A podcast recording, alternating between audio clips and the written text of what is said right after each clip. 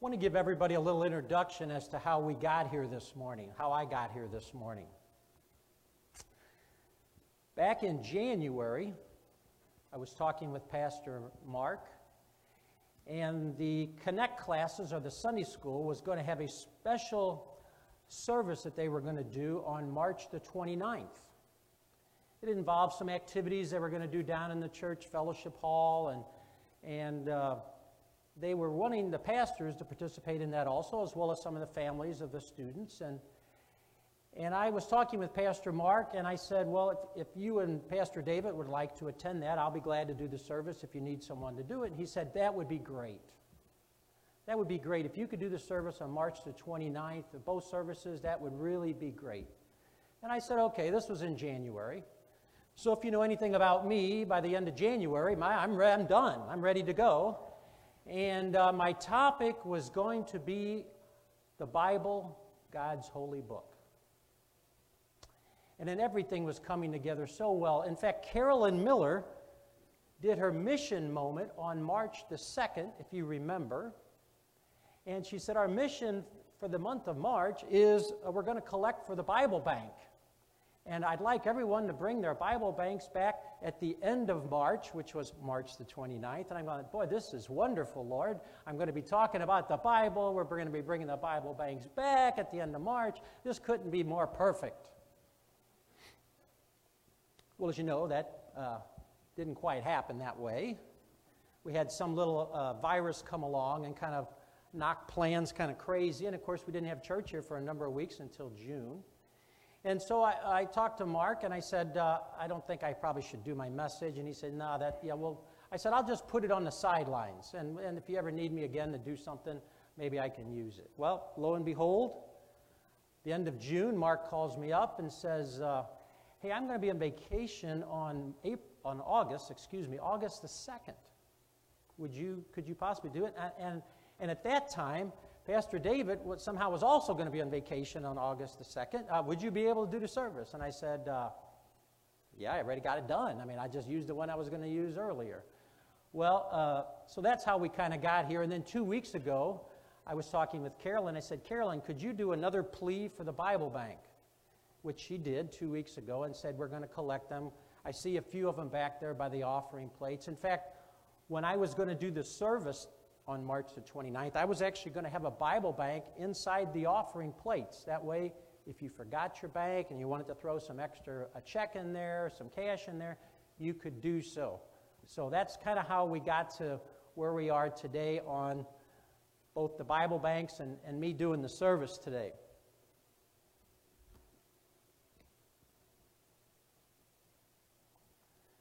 So we're going to talk about the Bible, God's holy book. If I go to the concordance of my Bible, which is the back of my black Bible there, and I look up the word Bible, it says, see Scripture. Okay? So I looked up the word Scripture, and there was 55 references of what the Bible says about itself. And so I looked up all 55 of those references, and I wrote down eight of them here that I just want to briefly mention quickly to you this morning that caught my eye. The Bible. You can't know it unless you read it. It tells us in Deuteronomy chapter 17 and 2 Chronicles chapter 34. The Bible, it must be put into practice. It tells us in Jeremiah chapter 23.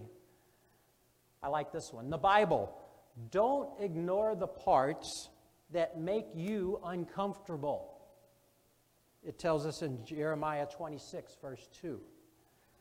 The Bible, knowing it, but not living it. It tells us in Matthew 23, verses 5 through 7. The Bible, its truth never changes. It tells us in Mark 13, 31. The Bible, ignoring it, is neglecting God. It tells us in 2 Timothy 2:15, which is what David read. The Bible it reveals who we are and what we are not. In Hebrews 4:12, and the Bible is relevant to all ages. It tells us in 1 John 2, 12 to 14. Now, with this pandemic, more people have purchased Bibles. One of the things I've kind of read after I had this message put together is that Bible sales have gone, gone, through, the, gone through the roof in the month of April. Alabaster, which is a company which serves Instagram, said their sales for the Bible was up 143% in April versus a year ago. Lifeway Christian Resources said the same thing. Their sales were up 66%. And Tyndale said their study Bibles, which are a more elaborate Bible with footnotes and stuff, was up 44%. You know, the Bible's all around our church. It's right up there on the altar. Until this pandemic, it used to be at least two or three in the pews right in front of you where the hymnals and the Bibles were. I bet if I go back in Pastor Mark or Pastor David's office, I might find some Bibles. If I go in the classrooms where our Connect classes, our Sunday school students are, there are Bibles. It's all around our church. And you know, the Bible's all around my home. I have a Bible that I got when Brenda and me were married. It's on the nightstand right next to my bed. If I open the drawers to that nightstand, I have several Bibles that I earned as a Sunday school student, memorizing different things. When I was confirmed, I got a Bible. Brenda got Bibles the same way. If I go to my in my office, this black Bible sits on there that I try to read every day, along with the Bible Brenda has there. And if I go to the bookshelf right alongside of me, there's other Bibles. I counted 20. Some of them are just New Testament, some of them are just Psalms and Proverbs, but 20 Bibles. Now, that's not counting the Bibles that my parents had or my grandparents have that are in the basement of my house. They're stored away. Some are in another language, I can't even read them.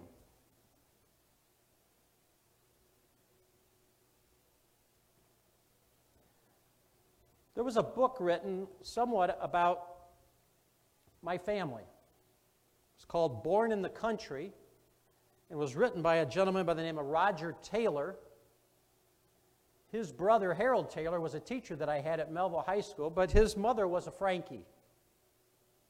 And he wrote a book about the history of our, our family. And I found in this book a very interesting sentence. Concerns my great great grandfather, whose name was Carl Frankie. He came, he was born in 1837. He came to America in the late 1850s. Listen to this sentence in this book.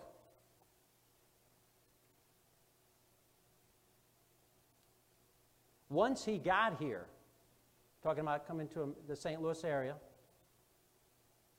he followed a man carrying a Bible into a church where he was surprised to meet relatives from back home. Followed a man carrying a Bible The other thing I like about this, this picture of my great great grandfather is you can't see it here, but he's wearing a tie. So uh, that seems kind of the way it goes in the family sometimes. Uh,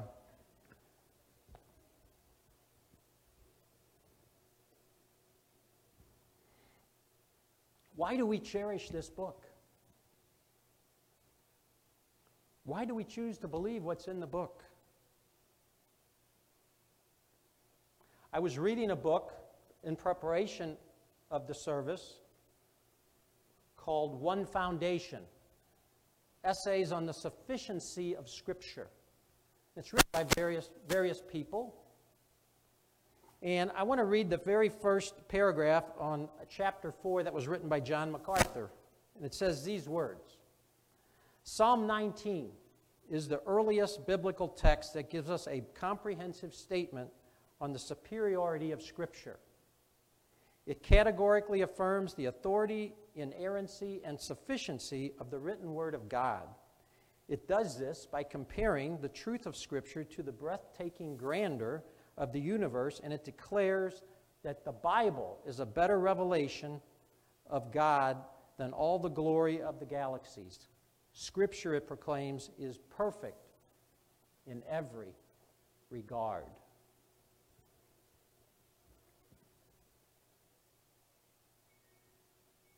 Psalm 19 is basically a more comprehensive and shorter version of Psalm 119, which is the longest chapter in the Bible. If someone challenges you, why don't you learn the longest chapter in the Bible? You have 176 verses to learn in Psalm 119.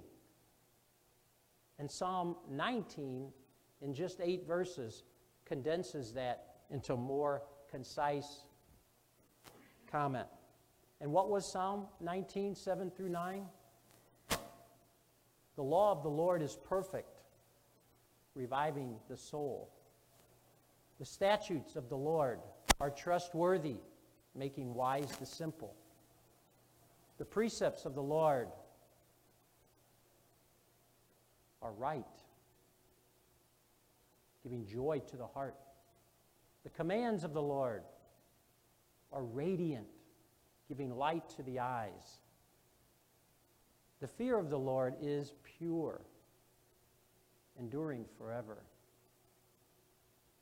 And the ordinances of the Lord are sure and altogether righteous.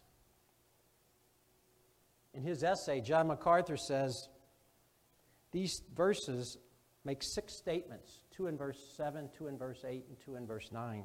He uses six titles for Scripture it's perfect, trustworthy, right, radiant, pure, and sure. It lists six characteristics of Scripture it's perfect, trustworthy, right, radiant, pure, and sure. And it names six effects of Scripture on the human soul. It revives the heart, makes wise the simple, gives joy to the heart, gives light to the eyes, endures forever, and produces comprehensive righteousness. And notice all six of these statements have the phrase of the Lord, in case someone might want to question the source of Scripture.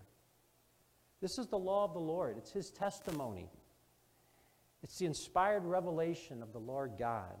And as we look at each phrase, we begin to sense the power and the greatness of Scripture.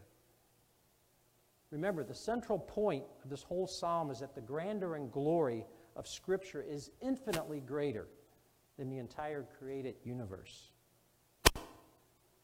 Let's look at the first one God's word is perfect, reviving the soul. It says that at the beginning of verse 7.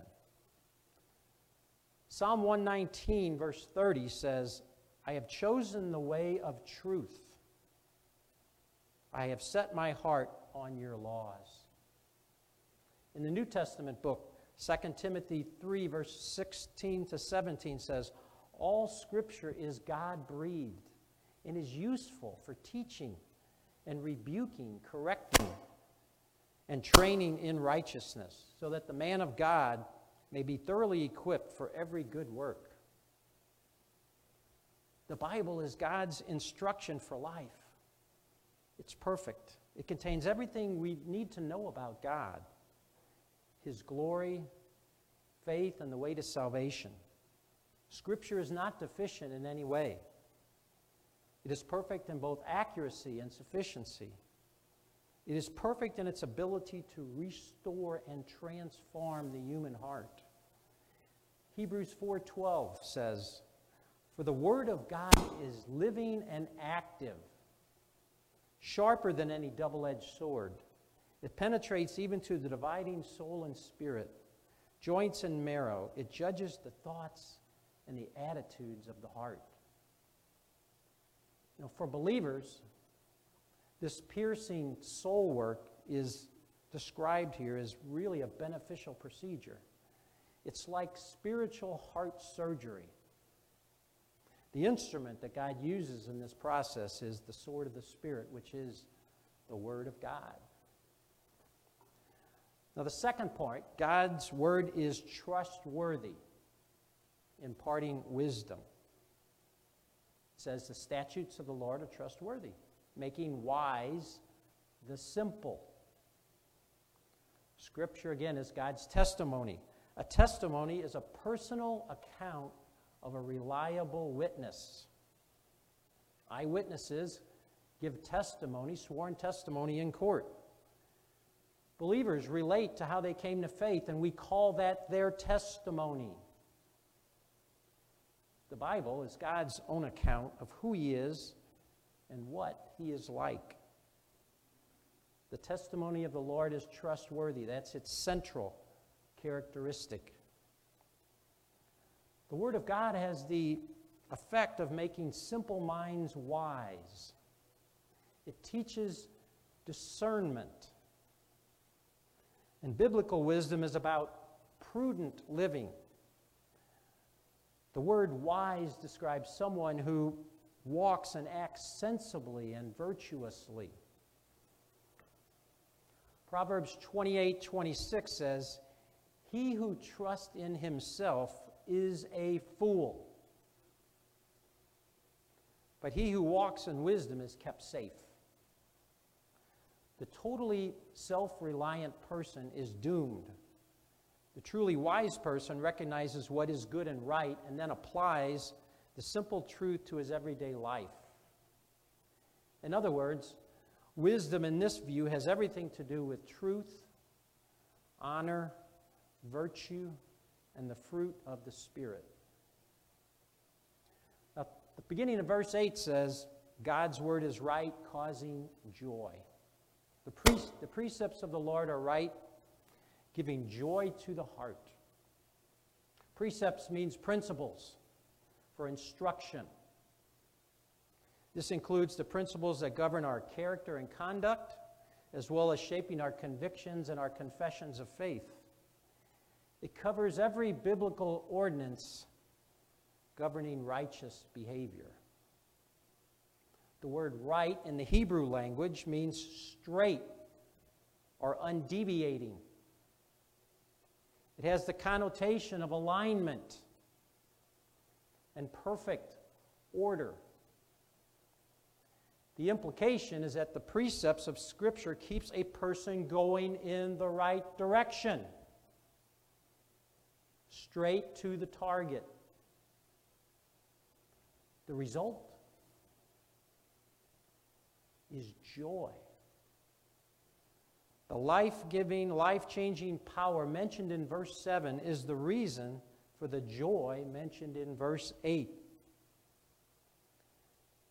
David knew that joy, and so did the author of Psalm 119 in verses 45 to 48, in which David referenced verse 47 in his, in his prayer. It says this I will walk about in freedom, for I have sought out your precepts.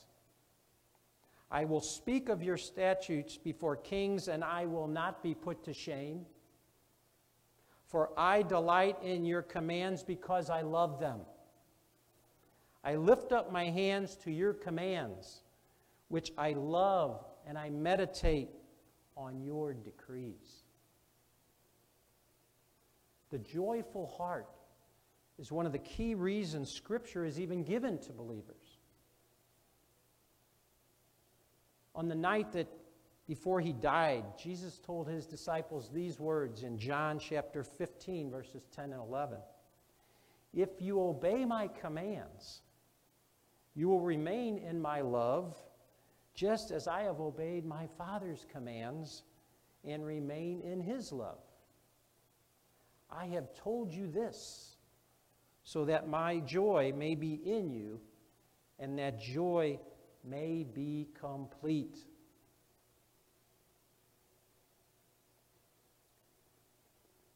The fourth item is God's word is pure, enlightening the eyes.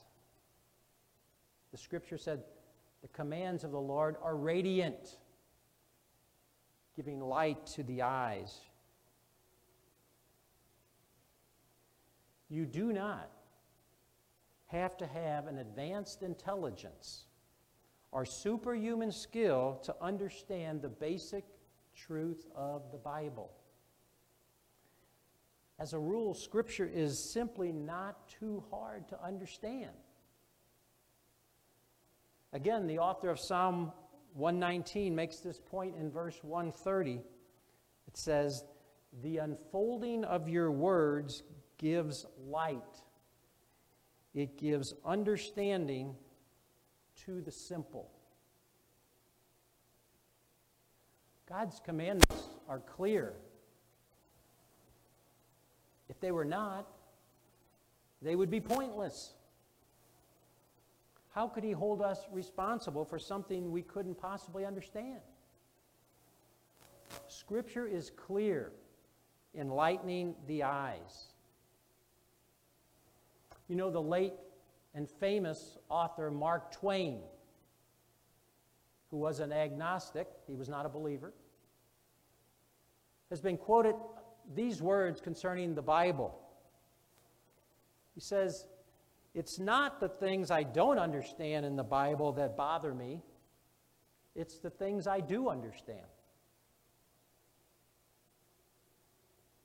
The problem for unbelievers is not that the Bible isn't clear. They just don't want to follow what it has to say. Now, fifth, God's word is clean, enduring forever.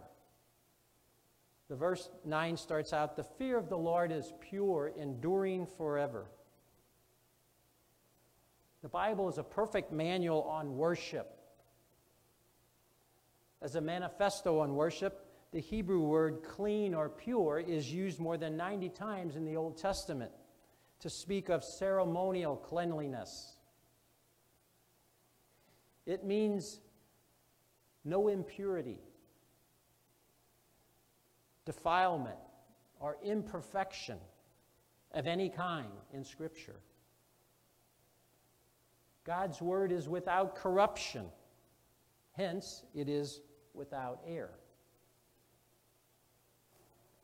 David makes this point in Psalm 12, verse 6, which says, the words of the Lord are flawless, like silver refined in a furnace, purified seven times.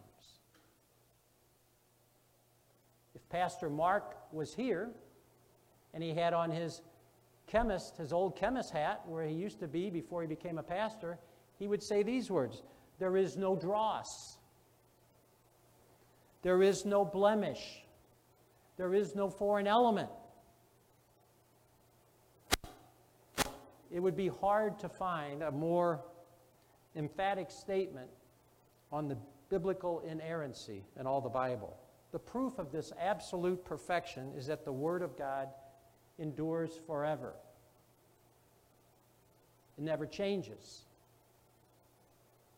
You all have heard the verse in Isaiah chapter 40, verse 8. You've all have heard these words the grass withers and the flowers fall. But the Word of God stands forever. Jesus in Matthew 24, verse 35 said, Heaven and earth will pass away, but my words will never pass away.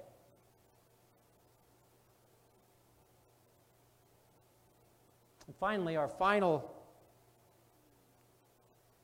item to look at is God's word is true, true altogether righteous. The end of verse 9 says, The ordinances of the Lord are sure and altogether righteous. Ordinances are judgment, means verdict. Scripture is the divine magistrate's verdict on everything that pertains to life and godliness. When Scripture speaks, it is conclusive because it is God's own verdict. Again, Psalm 119, verse 160 says, All your words are true all your righteous laws are eternal. This is what Scripture claims for itself. It is Jesus' own view of Scripture. Jesus, in praying for his disciples to the Father in the book of John, chapter 17, verse chapter 7, verse 17, said these words Satisfy them, he's talking about his disciples, Sa- sanctify them by the truth. Your word is truth. The central key point in Psalm 19 is that Scripture is not only true, inerrant, and authoritative, it is also sufficient. It gives us every truth that really matters.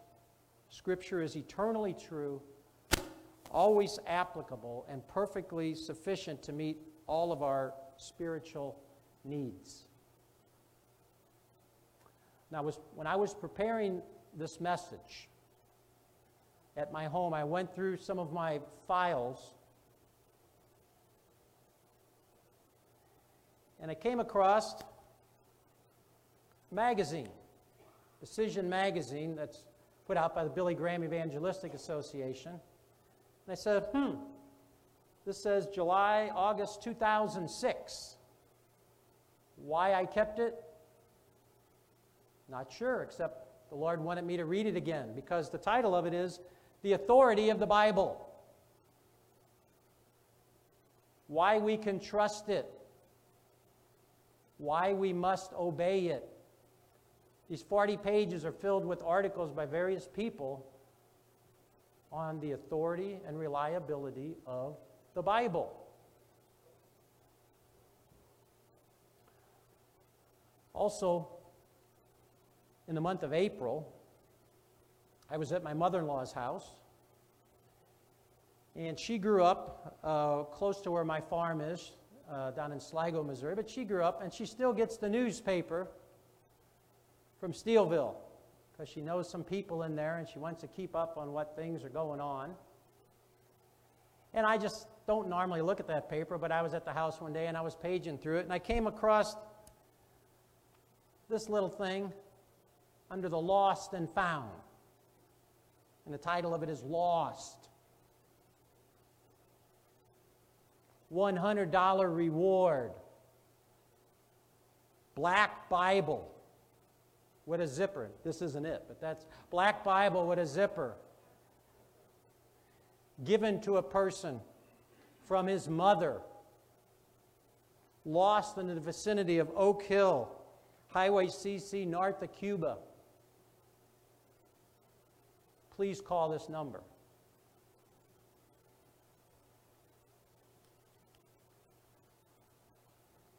Most all of you have Bibles at home. You might not have 20, you might have 50, I don't know. But I hope you take the time to read it, study it, meditate it on it, memorize it. It had been over 50 years since I had memorized an entire chapter of the Bible. I did that when I was in Sunday school and got different awards for that. And I've learned other verses, but I've never learned entire chapters. And when I knew I was doing the service here on August the 2nd, the Lord placed in my heart, He said, You need to memorize Psalm 19. For the past month, I've been saying that psalm about four or five times. I'd wake up at night, I'd say it. I'd wake up at whatever. During the daytime, I'd say it. God's word is powerful. It should impact your life. Your life should reflect things that are in this book. No, we're not perfect, but we should strive to be so. Okay? Again, today we are co- making a collection for the Bible League. For every $5 that the Bible League collects, they send a Bible to a persecuted person in another country that can't afford one. It's a great cause. If you haven't given, you might consider doing so in the back on the offering plate when you leave. But your Bible's at home. Take them out and read them. It's powerful stuff, God's holy word. Let us pray.